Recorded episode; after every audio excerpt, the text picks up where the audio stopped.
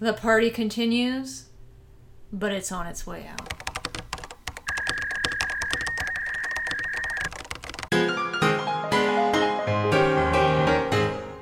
Welcome back to You've Got a Minute. I'm Eli. I'm Cheyenne.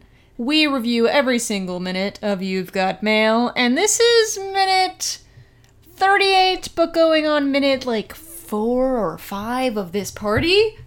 We have got to get out of this party. Gotta get out of the party, and we will. Yes. Yeah. So the four major players Kathleen, Joe, their respective partners, Frank, and Patricia. you switched those. You made it sound like Frank was Joe's partner. That's That in You've Got M A L E.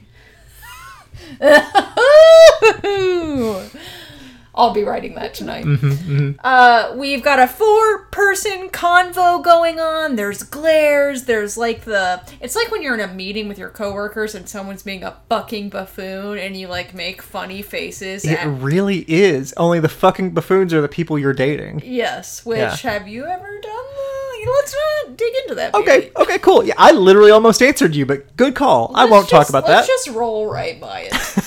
No, no, no, not with you. No, I, I was literally thinking uh, about something that happened 10, 15 years ago. oh, sure. I'm- I just don't believe No, you. I was literally going to tell you. I was like, yeah, that has happened to me before, but I. Are you telling me you've never made eyes at one of our friends when I've gotten so drunk in a dinner party that I force buy a Hitachi wand to someone at the table? Oh well, that has happened. Yeah, that's a different thing, but yeah. So let's get into what's happening and you've got mail in that world. Frank is humiliating himself. He is coming off as such a narcissist. hmm Joe is eating it up. Patricia opens up this minute with saying It's a real hold my beer moment from Patricia. she's like she she sounds like she's going to say something profound. That's what makes it so great. Parker Posey does such a brilliant job with this character. Yeah, she starts off by saying, "You know what's always fascinated me about Julius and Ethel Rosenberg? And everyone's like, oh, this is going to turn into a fun dinner party intellectual discussion. Like she offered me info on Ultradorm, but maybe she's really well read." Yeah. And then she just whoopee cushions into everyone's faces by saying, is how old they looked when they were really just our age. you know? As she's saying this, Joe had that smug grin on his face from laughing quietly about Frank. And the second Patricia starts this, "It's like his face comes off and goes on to Kathleen's face, yeah, like they trade. a butterfly that just flies away." Joe's eyes, he starts like looking over at her, and it's kind of like when someone is watching, like when uh, an adult is at a party, but their kid is in the background, and they're like having to l- politely listen to the people they're talking to, and they keep darting their eyes over, like, what is my kid doing? What is my kid doing? What is my kid doing? Are they gonna knock that over? Are they gonna knock that? Hey, hey, hey! That's what happens with Joe as Patricia says this inane thing. It's just funny because it shows you like there's a certain level of confidence that comes with anyone, not just your own partner, but not letting other people's behavior make you feel like that's a reflection of you.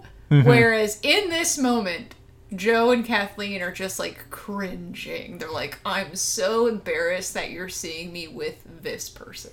Yeah, yeah. Which shows how much respect they have each other from the get go. it's an it's a really interesting thing how much they care about each other's opinions um and how it, it's almost as though they see a part of themselves in the other and i don't know why they would nothing in the text sort of gives us that except for the fact that they're in the same business but like joe doesn't want to be embarrassed in front of kathleen. Kathleen doesn't want to be embarrassed in front of joe. And it's it, I- yeah.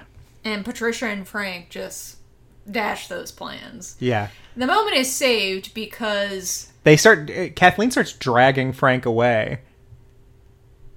And joe starts dragging patricia away but Patricia kind of reaches back out. And she just literally like, does yeah I'm so happy to have finally met you. Have you ever thought about doing a book? And it's just like she keeps putting more and more hooks in Frank. yeah yeah uh, frank delivers one of my favorite lines here when she asks him about a book he says oh the thought has crossed my mind something really relevant for today like a book about the luddite movement in 19th century england Well, it's which is the most frank navasky thing It's so good. And I- as they're saying this, they're literally getting pulled apart Yeah, by yeah. Kathleen and Joe. Yeah, the scene ends with Joe pulling Patricia away, and in order to distract her, he says, Hey Patricia, have you ever tried a caviar garnish?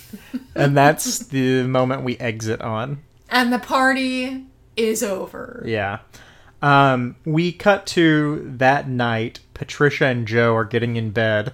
Uh, as I observed, Joe's nightstand has a picture of puppy Brinkley on it. So cute. Adorable little puppy Brinkley. Patricia's nightstand has It's a incredible. It's my nightstand. it has a bottle of Evian and a bottle of Ultradorm.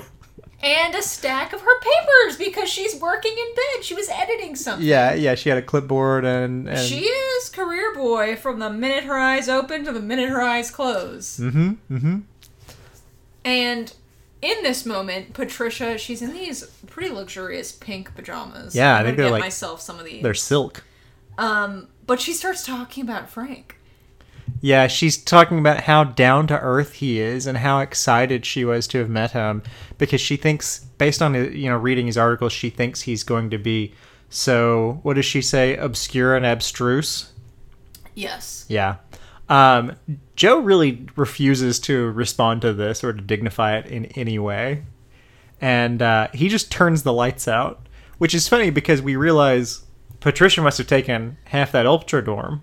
Because her body just falls right over as Joe Fox is sitting up and saying, I, I can't sleep. I'm not tired. Yeah, the second the lights go out, Patricia just rolls over, and Joe, as he's saying, I can't sleep, she starts snoring.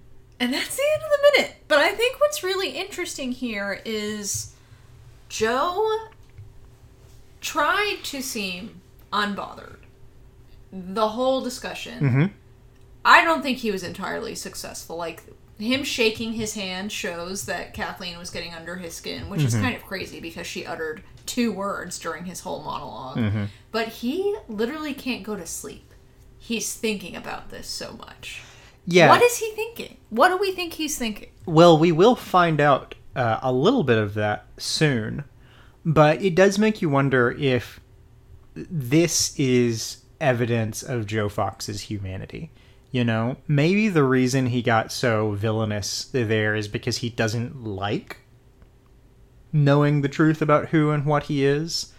Maybe he gets defensive about it, but deep down, maybe he doesn't necessarily like the ugly truth that he knows.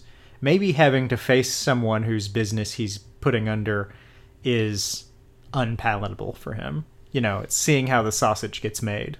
Maybe he's thinking someone in this world would have to be in this role. And if it has to be me, I guess I would rather be the villain than the loser. It's really, really interesting because it makes it seem like no one can come out the winner in this. Uh, and the fact that Joe goes home, doesn't engage with Patricia at all, but can't sleep, shows that yeah, there's some some maybe a little bit of inner turmoil happening. Yeah, and the fact that he doesn't respond to Patricia shows that Joe's not thinking about Frank at all. No. So, in the next minute, hopefully we'll see what he's thinking about. I have a feeling an email is ahead of us. It's it's been a little while since we've had any emails exchanged. Well, until next time, dear listeners, check out some Ultradorm. Yeah, I'm gonna take Read some up right on the Rosenbergs. mm-hmm. They were they were just our age. Let's look them up real quick. I did one time. Julius and Ethel Rosenberg. Uh, does it kind of look like us? Is this gonna be our Halloween costumes? Oh Uh, wow, look at them making out. Is that what we look like? We, Eli, we will share this all with you on Instagram. This is the weirdest thing you've done on our show, except for that time you made us act it out. This is pretty hot. Oh my god.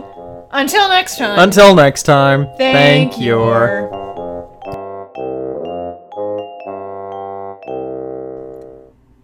Thank you for listening to this episode of You've Got a Minute. You can find future episodes wherever you get your podcast. And hey, if you'd like to leave us a review, we would really appreciate that.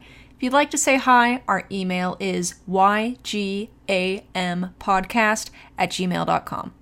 We'd love to hear from you, and we'll see you next episode.